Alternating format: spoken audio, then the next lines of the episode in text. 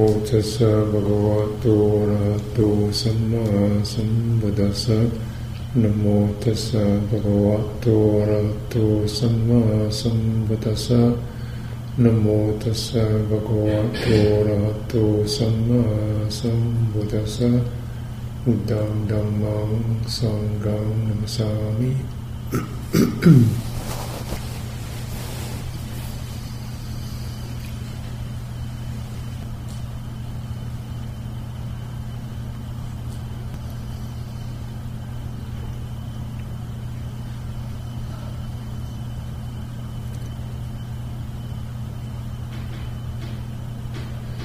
So something vital and um, irreplaceable to be made out of this um, body in terms of Dhamma practice, and something that's uh, um, often lost.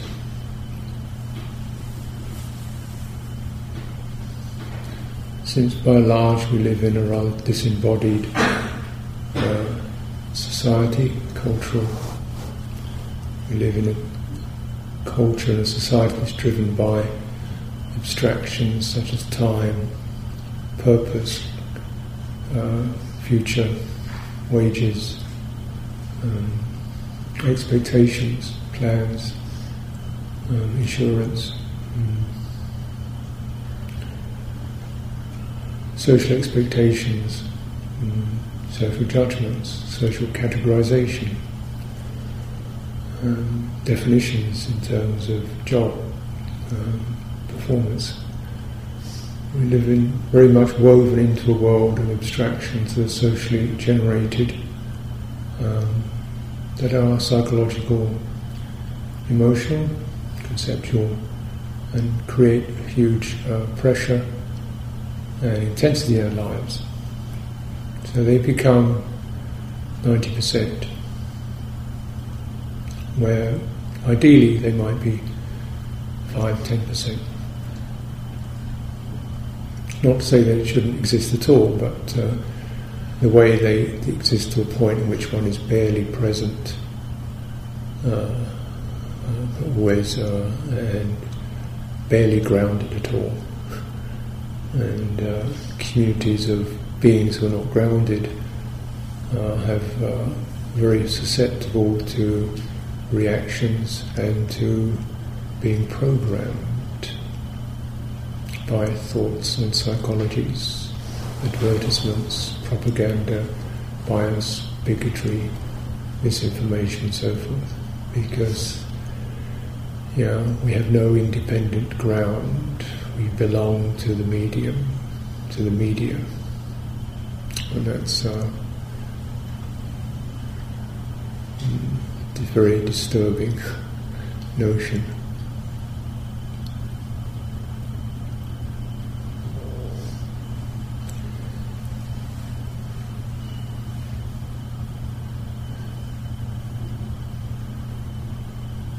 So, you know, we need to get some leverage on that, some relief from that.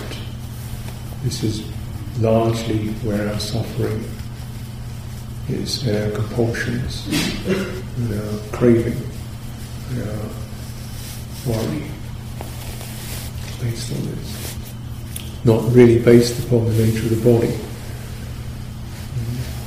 And so this to, to a huge extent to an increasing extent, to a extent that's well the proportion to what is uh, presented in the Buddhist scriptures, where there was no um, medium other than nature. Yeah? There was no advertisement, there was no time, there was no job, there was no uh, none of that, there was no trajectories, there was just birth, generation, regeneration, aging, death, sickness, health. You know, certainly a context that wasn't all beneficial, but, but not this hugely abstracted psychological model. Mm-hmm. So, not no loss of ground. Mm-hmm. And so we come to meditation. You know, whatever one teaches, whatever we say, it's always always working with obsessive thoughts. Is the is ninety percent of what people are dealing with. Sometimes obsessive, really painful thoughts, thought processes. Um, uh, destructive, wounded, sorrowful, or just driven, crazy, frantic, or worried, or uh, mind rushing forward into fantasies and so on. So that's the reality of it, isn't it? I guess for most people these days, not dealing with, you know, leprosy or fear of tigers or hunger, dealing with obsessive thoughts, of a negative, critical, self-critical nature, self-aversion. So, uh, in this respect, coming into bodies, just as saying, is it a way of just stepping back from that? That's his kind of most obvious um, um, benefit. And when we reflect upon the life of the Buddha, even without all that, even in that domain, still he spent many years searching for um, to get out of the body, to get into what was conjectured to be some kind of immortal, boundless state. His aim was to realize the deathless. So where's that? Well, we recognise bodies die, so can't be that, can't be in that. bodies die. So as a deathless, it's out of the body. And so his fundamental practices were uh, yogic practices of suspension of bodily process into um, mental states, subtle, refined mental states. And yet recognized after a while becoming excellent in those, still this was not adequate because they still of the nature to be generated, entered, and then left, and then you're back again on this again. So they haven't really resolved it. So, as it's said in the suttas, the real realization came through entering the body. This seems strange. Since bodies die, how are you find the deathless in your body? Well, you found it in the mind. But he found it in the embodied mind. so he says in the body, it's not in the flesh, it's not in the tissues, so it's definitely death bound. It's not in some sensory condition. But it's in a, we could say it's in an intelligence, an awareness that is embodied. To the extent to which uh, the embodiment, which is how we got here, carries with it the potential for groundedness, stability. Since the mind has no natural basis in itself, you can't find a solid thought, you can't find a, a grounded emotion, they're always moving and changing. But perhaps in the sense of being embodied, there's a certain stability that you can tune into. It's not difficult. It may be difficult to stay with it. That's right across the board, isn't it? We can find some sense of still steadiness in that steadying effect we can find balance. This is what bodies do. And there's intelligence that moderates that. The sense is, oh, now you're grounded, now you're not grounded. Uh, now you're here, now you're not here. Now you're just getting thrown out into uh, thoughts, and we even recognize what it is to go out. The fact that you know you're going out, here I'm getting going out onto da da da da da. There's some understanding, if there's such a thing as out, there's such a thing as not out. What's that? What's it like when you stay home? So if we realize here I'm really going out, what's the opposite? Can you what, what brings you back? Home, base, ground, here, here, here.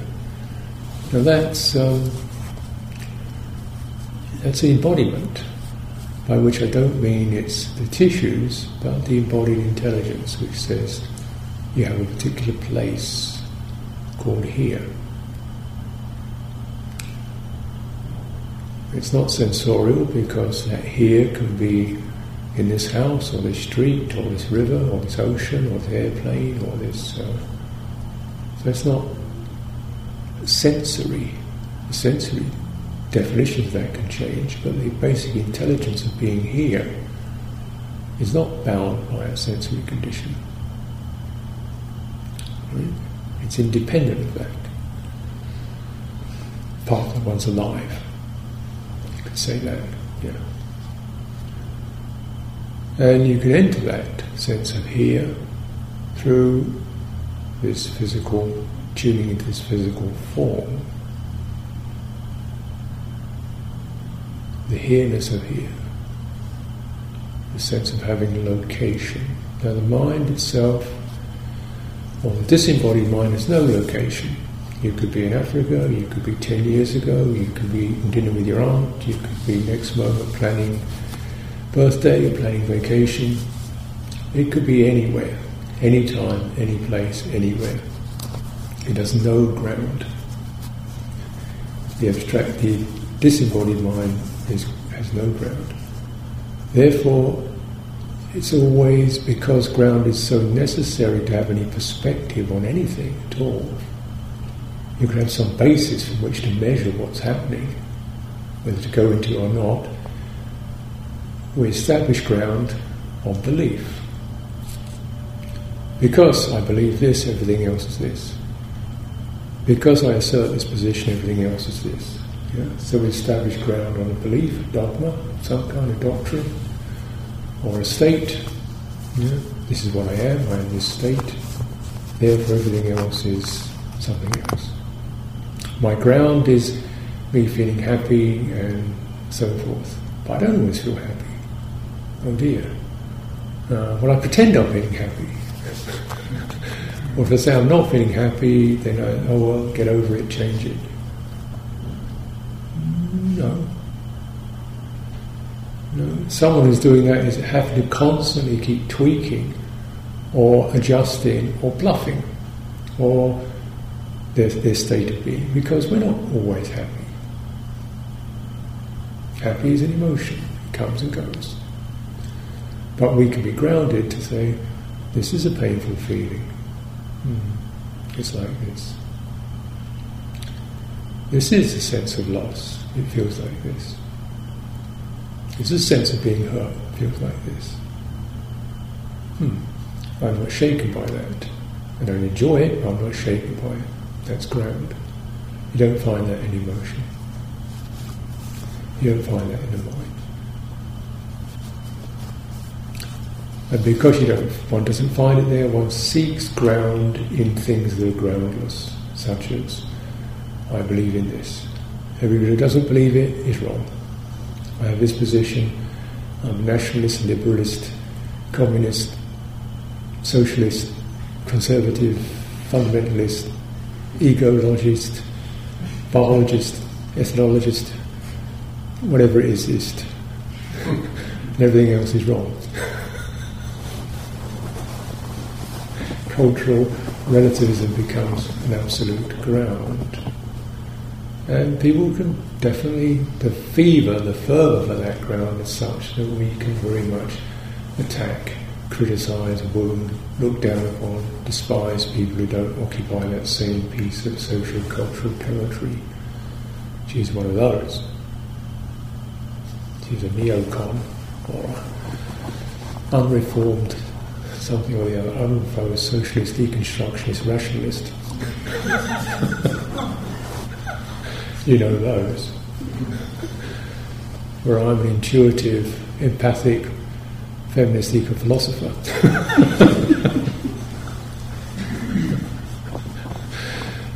and yeah, I mean, what's your flavour? So, yeah, but that's always going to be in, in group and out group, isn't it? And uh, it's also just not true.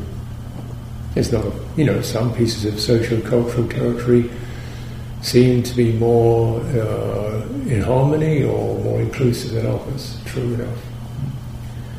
But what happens to the, um, you know, empathic, socio, socio-liberal eco-philosopher when it's got a headache? or it's freezing cold, you know? or it's hungry, or it's sick, or something. Suddenly the, the labels disappear, don't they? And we're just a human being. So why couldn't we make that the ground that would include everyone? And even more than that, what if you're just being? Yeah, they include creatures. Just being sensitive, empathic, non-violent uh, recognizing and honoring and respecting the presence of others in the shared domain with no dogma at all, than to others as to myself. Safety. So ground, very important. And you find this in, in, in embodiment, and you can look at the larger implications of that, and, but then primarily right now as a meditation, uh, as an entry to meditation. How am I going to get any perspective on what's going on without having that basis? Otherwise, I'm just operating from theories and trying to be happy, wise, compassionate, enlightened, clear, balanced. Yeah, great. But you ain't here yet. So, ground is here. Presence is here. How is that? Making much of it. Uh,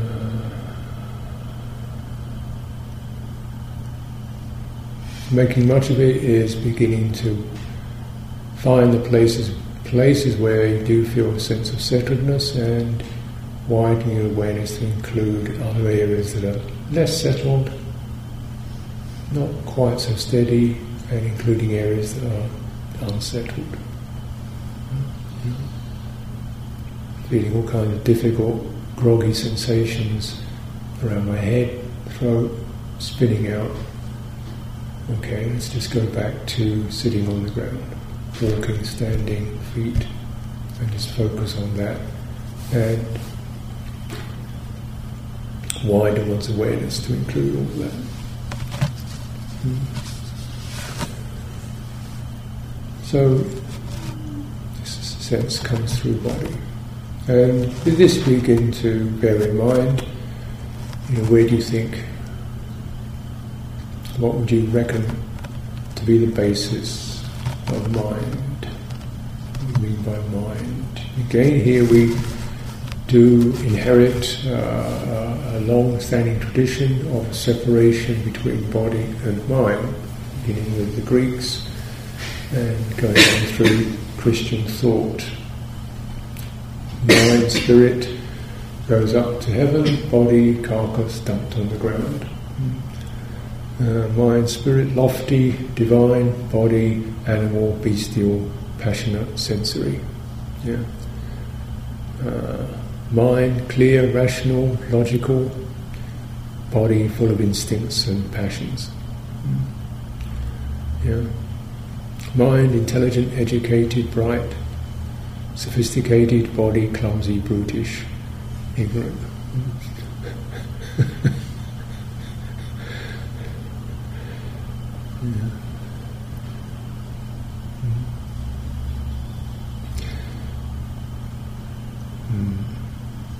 So we inherit some of that to some degree. It's not there in, in uh, uh, so, you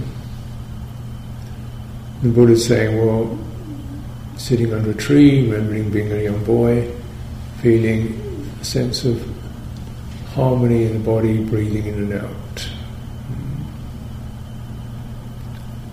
So very much experiencing himself in terms of being a body.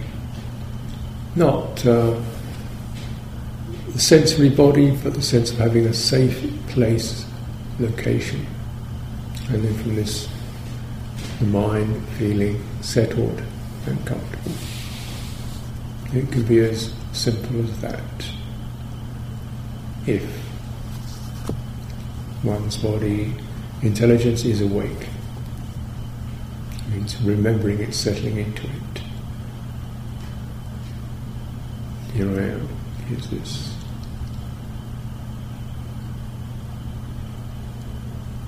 Bear in mind, or place for your consideration, just as the vision, the experience of vision, is dependent on having an organ of the eye, just as the experience of hearing is dependent on having eardrums. Experience of mind is dependent on having a body. Where else could it be? Floating around somewhere in thin air. And when you feel fear, don't you feel that in your body? When you feel happiness, do you feel that surge in your body? You feel panic? Do you feel that rush in your nervous system? You feel comfortable and settled? Doesn't that affect your body? Mm. Feel tired, weary? Doesn't that affect your body? Depressed? Doesn't that affect your body? Buoyant? Doesn't that affect your body? So, is there, you know, even to uh, not particularly refined intelligence, you recognise that you know, profound mental patterns are having bodily equivalents, the two are not separate. And here we have to, of course, address what we mean by mind, which again in Western thought has become, since Descartes anyway, a thinking system. And in Buddhism, this is not the case.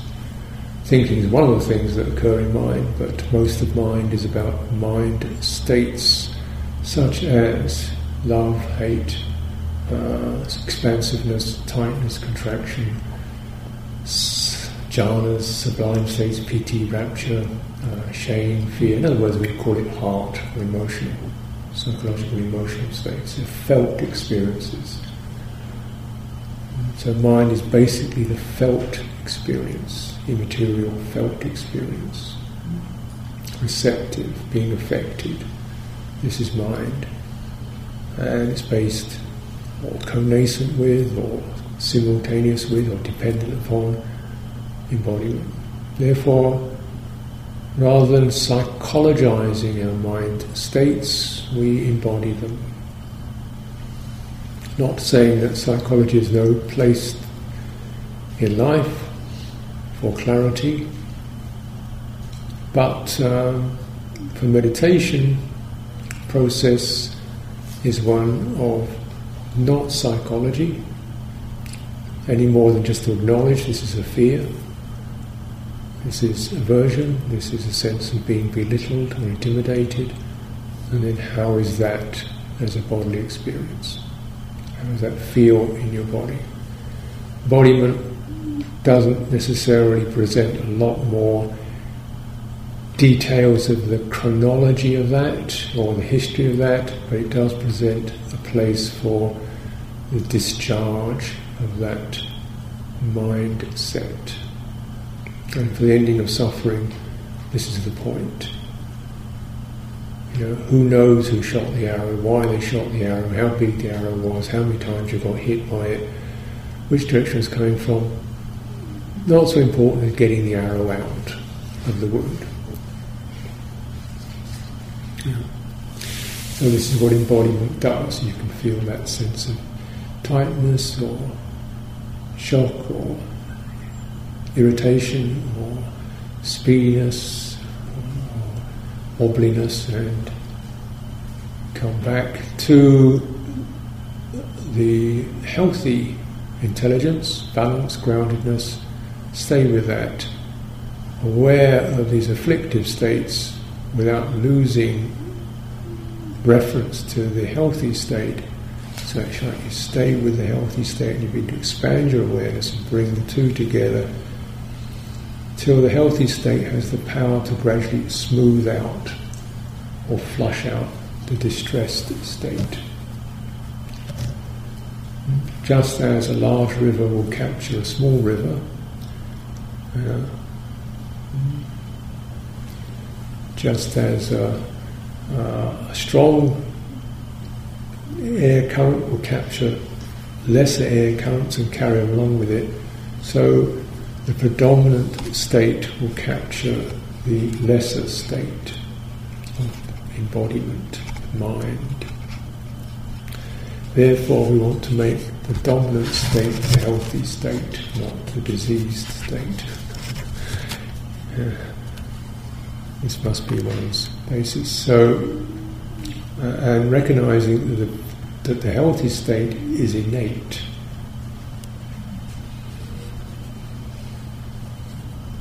That's its trump card. It may not be that strong. It may be that the predominant state, may be the you know, unhealthy state in, in actuality or in real time.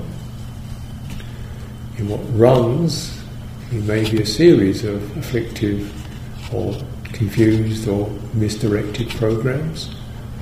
Yeah, that may be running a lot of the time, true enough. But then we're not really, in meditation, we're not really operating in terms of time, in terms of place, in terms of place, in terms of place, location. The predominant state is healthy. Because the true location, the true here-ness of here, is innate it's not been programmed by um, attitudes, psychologies, praise, blame, success, failure, being liked, being disliked, being good, being bad, being successful, being helpful. It does not program any of that. It's already here before that. It's here before you were born. You were here before you even came out of the womb. You were here. That's what being conceived is about. You're here. Yeah. You don't know what it is, but you're here. You have a centre. So, in terms of location, that is the dominant. In terms of dynamics and running on programs and running on activities, indeed, the predominant may very well be the programmed they've got to make it the inadequate, the reactive, the compulsive, the dysfunctional. That may be largely there. But meditation, we're not going into. This is why you have to be really careful about doing in meditation. Careful about it. Not saying there's no place for it. Really careful about it because dependent but I would guess for many people, a large amount of doing is associated with their dysfunctional stuff. Their need to get their fear of not making it, their sense of disappointment with themselves for not being adequate. Um, they're trying to fix it programs. They're searching problems, problem resolving programs. I have a problem, let me fix it and change it. Yeah, there's a place for that, but meditation isn't the place for that.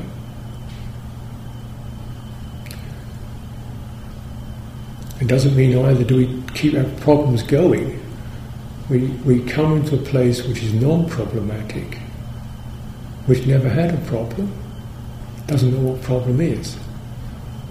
Because it's not associated with doing. If you do, if you associate with doing, there'll be times when you can do and times when you can't do times when you know what to do and times when you don't know what to do. That's always the case. No matter how smart you get, there's always going to be something that you don't quite know what to do yet.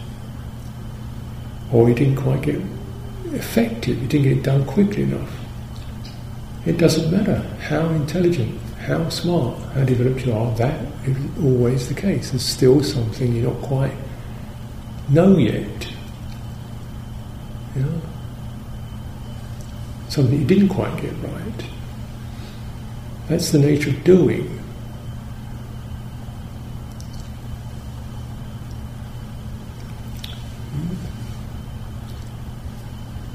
You know, it's the kind of classic image of the brilliant nuclear scientist who forgets which, where his socks are, or doesn't know how to t- tie his shoelaces on. Shoelaces up because there's only so much you can handle in doing. There's always something that drops off, or they, they can't hold a conversation. You know, like some of these brilliant people are completely dysfunctional emotionally. You want to live with them they're so much up in their heads. So you can't do it all. And the mind can keep creating more and more things to do, to have to do, in order to achieve a state of excellence. It doesn't go there. It just goes to the same paradigm. You kick the can down the road to the next set of didn't quite get it right, and then I've forgotten and made a mistake with, and my you know, my business is great, but my relationships are disastrous. Yeah, my relationships are good, but my work I'm completely all over with. My brain doesn't work. You know, I can't dance, whatever. You know, something. That's doing. You've got to be careful with how much you expect out of doing. And really, your doing is just to keep setting up certain pointers. Am I here? Using the mind for inquiry and for holding and for sensitizing and for that, yeah? and for what can be released now, what can be undone now. Because although you know, doing sets up a trajectory that always asks more of you, undoing takes you to release. And undoing is something just like unfastening a shirt or taking your shoes off. It definitely requires a little bit of expertise to do the undoing. Well, that's that's the trajectory for meditation. So, you know, simply speaking, you know, one undoing is to just shelve or step back from the complexities of one's psychology and self definition of personality into just here. Because, in terms of placement, place, this internalized place, always carries the mark of freedom.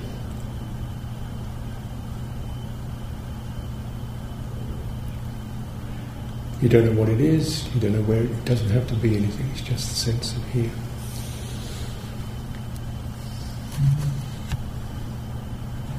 This comes through embodiment.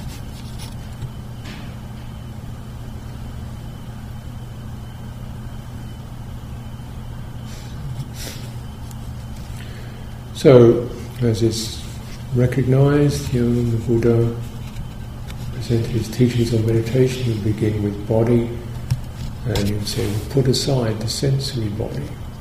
This is a this is death bound.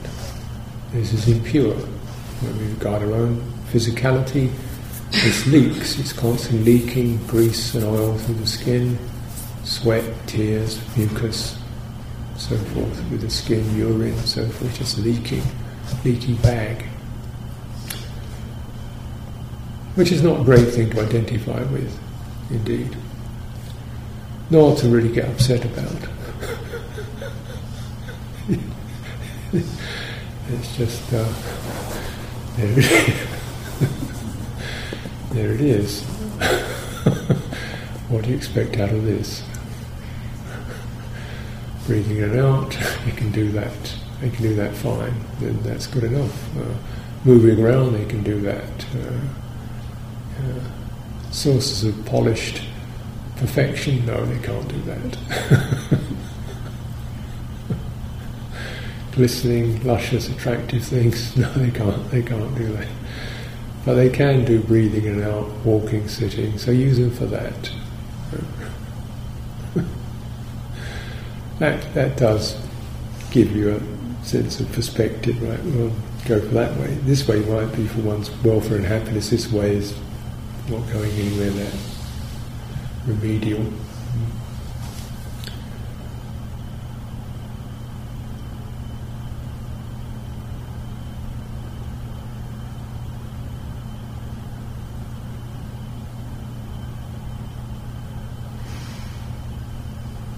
But there we are, because of course uh, that isn't the standard message of the media. Most people find it extremely distasteful, even negative, you know, some sort of cynical, negative statement.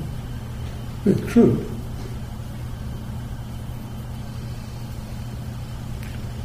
It's to be true.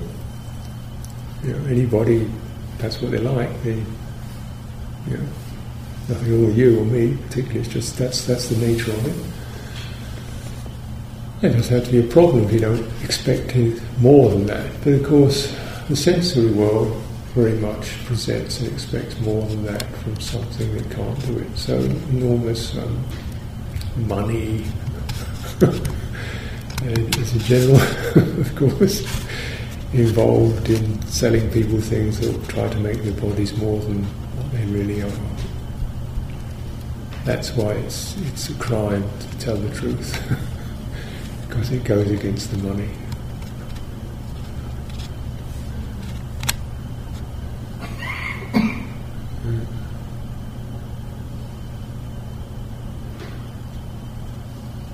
It goes against the dream that keeps us uh, bound in a world of bondage.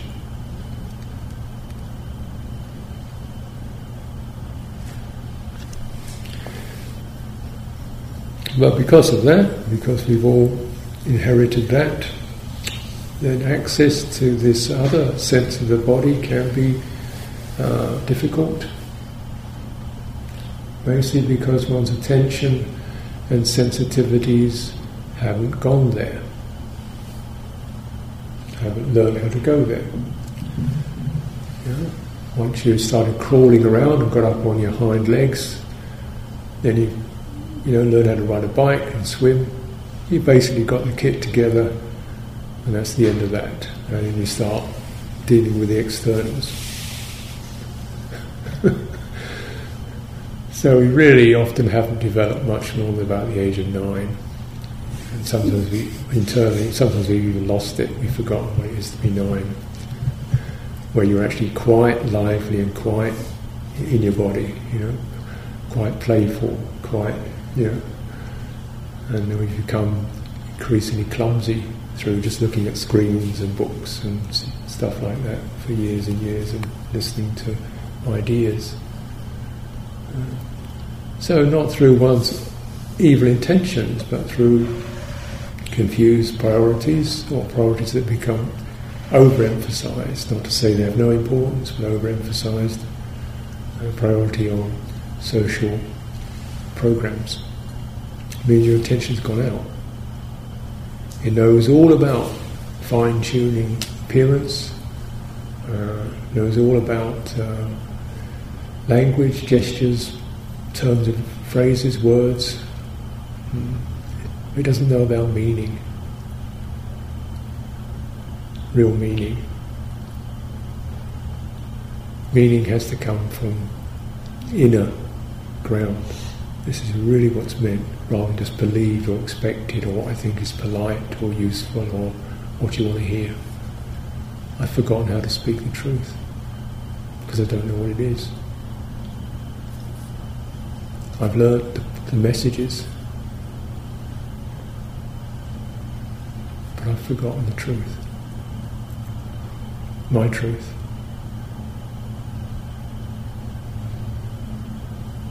I've learned the language, but I've forgotten the truth.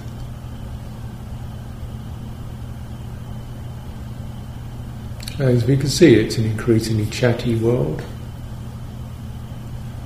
because people desperately want the truth. So you can say more and more and more, you'll get it.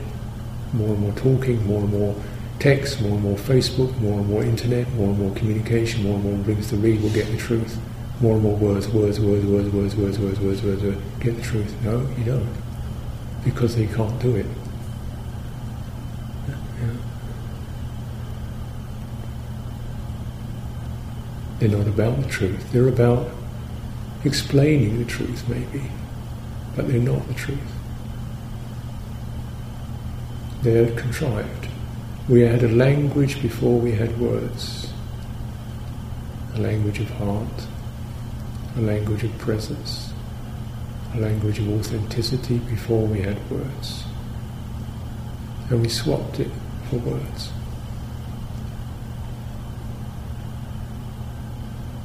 So, a lot of meditation about silence, isn't it? Here I am chatting away.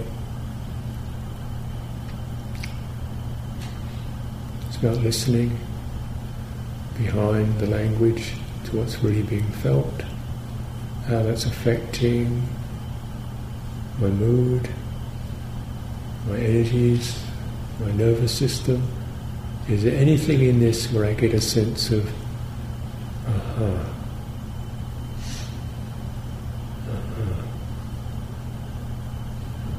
uh-huh, That's the truth.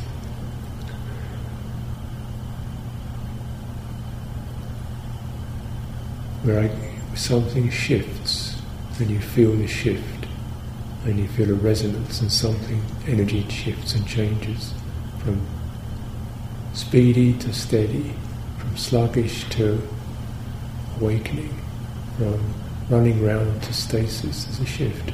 That's the truth. You just touched it and you touched it in your body.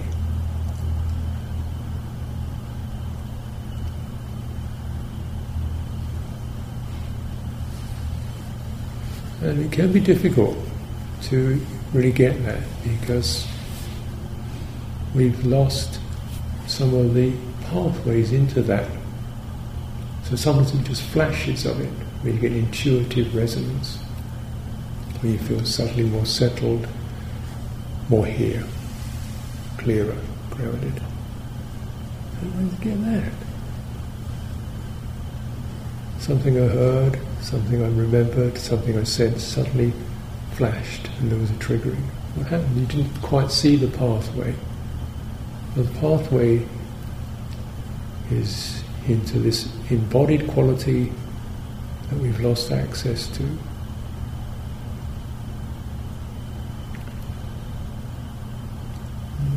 Presence. Truth reminds us where we are. Where we are is here,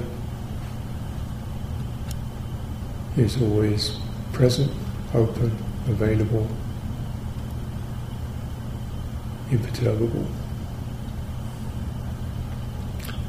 And some senses, some intuition, some things can cause the mind to return. Much of the Buddha's teaching is a series of wonderful attempts and plays and structures to help that to occur.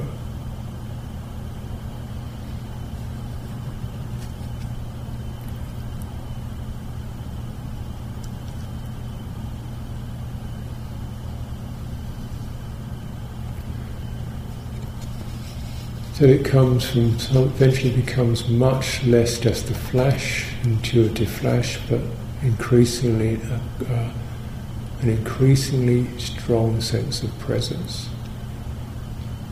When you walk, when you sit, when you listen, even when you speak.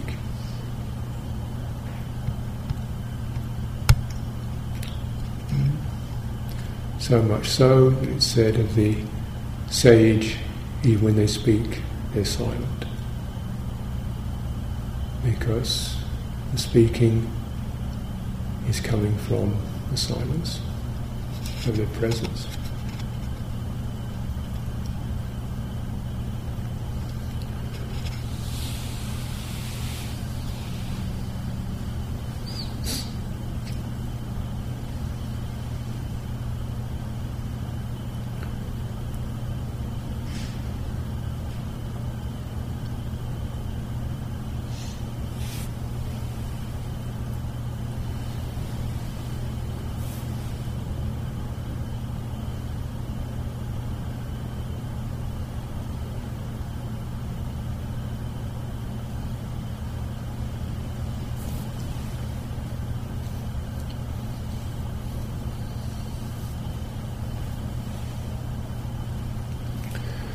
So, features that can help to form those tracks, those pathways to presence.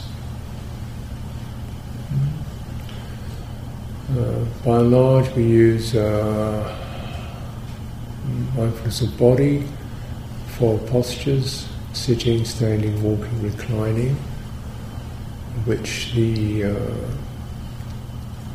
all have their particular places. Sitting is quite vigorous in its own way, just to hold the body up, back. You know? Use some strength. Use the, use that the lower body region, basically the, the lumbar back muscles holding the body straight, taking up a firm position. A certain strength there. Standing increases, takes the pressure off the back because you're using the feet rather than your tail as an anchor. So you tend to take the weight of the body down into the feet rather than just rest it in your pelvis. Takes the pressure off your back. Helps the shoulders to relax. Helps the lower belly to, to relax and open up because you've got a lot more space underneath walking helps to take it a moment at a time. One of the troubles of meditation can be, you know, I'm okay for 10 minutes and then I just can't handle it. Mind is drifting off, can't maintain access. So then we walk. I can lift one foot up, put it on the ground, feel that sensation touching the ground. Take the next foot one step at a time, and carrying through that what we begin to sense with standing, balance. So you're never walking forward, you're always just walking, letting forward happen. You don't push your body forward or incline forward. You let the walking mechanism happen and the body carries you forward, which is rather different. And space this is something that becomes more apparent with standing, though it's always there. But standing, you must be, uh, you become, because your front of your body opens up a lot more with standing than when you're sitting. And standing, you know, see these surfaces of the body seem more open, and you can sense the space around you. Similarly, when you walk, you carry that space with you.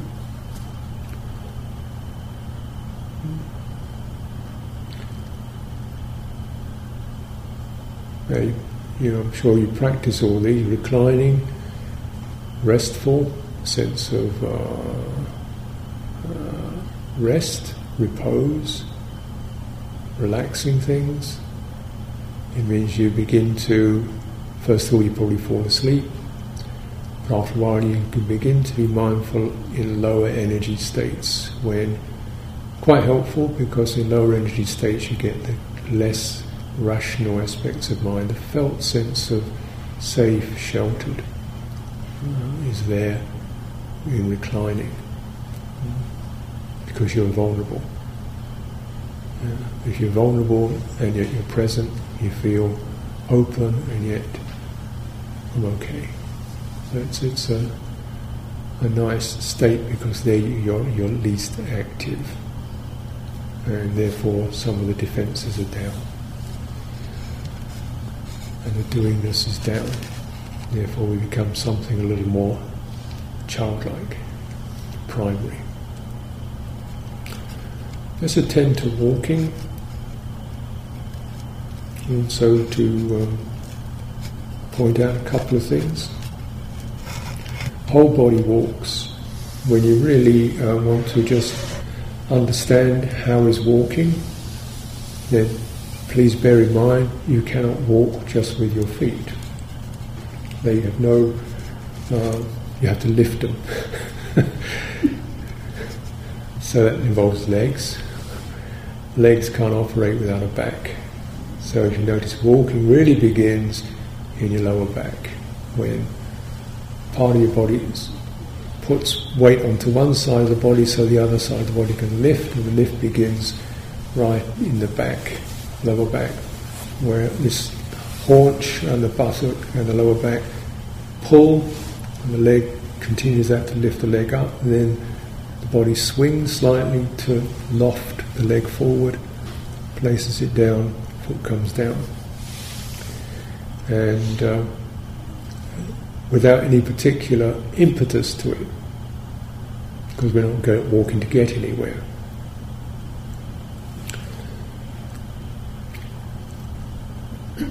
You know, to overcome or to neutralize the sense of walking to get somewhere, which of course is a non-starter in walking meditation because we're not doing walking getting anywhere.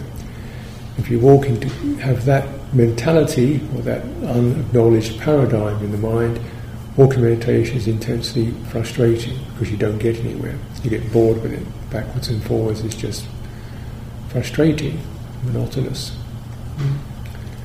Uh, but so we don't walk in that sense, getting somewhere. And for this, it's helpful to get out of what I call corridor walking, which is where the sense, the perceptual field is extending forward through the eyes. A narrow tube you're walking down, because that normally is how you walk. You walk down a lane, down a corridor, down an avenue, down a path to get to the door, the sign at the end of it, down that way. Well, that's useless for walking meditation. But so instead of that, get out of the corridor, get out of the hallway, get off the lane, and now you're walking in open country. You're walking on a beach. You're walking in open country, which is nature, isn't it? This is where we were born. We weren't born, well, maybe we were, but as a, as a human species, we evolved out of the land. And there are no corridors, and no lanes, and no doorways, and no signs. It's just open territory, open country. What's it like can you remember? Have you walked in open country? Have you walked recently or long enough in open country and just felt the delight of it? The openness, the space around you. Walked with your ears, listening. Walked with your skin sensitive to the wind and the coolness and the sunbeams and the shadows of the leaves falling on your skin. Have you walked like that recently? Have you walked with your ears open to the sound of creatures around you? Have you walked with no hurry to get anywhere, with no destination, just walk for the sheer joy of walking? Have you walked like that? You probably haven't walked like that anywhere near enough. You've probably walked in order to get to the car. to get to the next place where you walk to get to a door. To get to the elevator. To get to the chair. so walking in open country is like wide in your perceptual space, plenty of room around me, both sides of me, let your body walk as if you're swimming, more like that, yeah? Sense of all you have to walk to is the next centimetre in front of your chest. Uh, but that moves along. As you move along, it moves along with you. It's always a centimetre that's opening in front of you. Rather like walking through water where the wave, the water parts in front of you and swoop and covers you, wraps around you and closes behind you, just like walking through that. Then you'll feel the whole body walking, and it gives you location because your location is always here, completed. You're not peering over the top of your location with your eyes. Hmm? You're not sensing it as some tiny little sensation in your feet. Yeah? It's your whole lo- location, your here-ness is walking through open space, open country. And that can be for the discarding of pressure, of speed, of hindrance, of psychologies of making something happen or getting to a point or getting it good at it or wondering how to do it or am I doing it well enough? Is this the right system to bodies walk? Yeah. And they carry presence as we walk. This is beautiful. So let's have some time for walking mindfully in open country. Your open country uh, is the openness of your mind.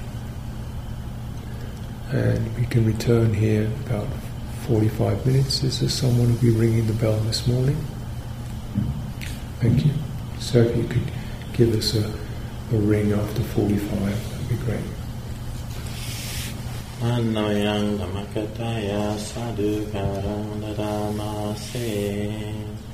Sadhu Sadhu Sadhu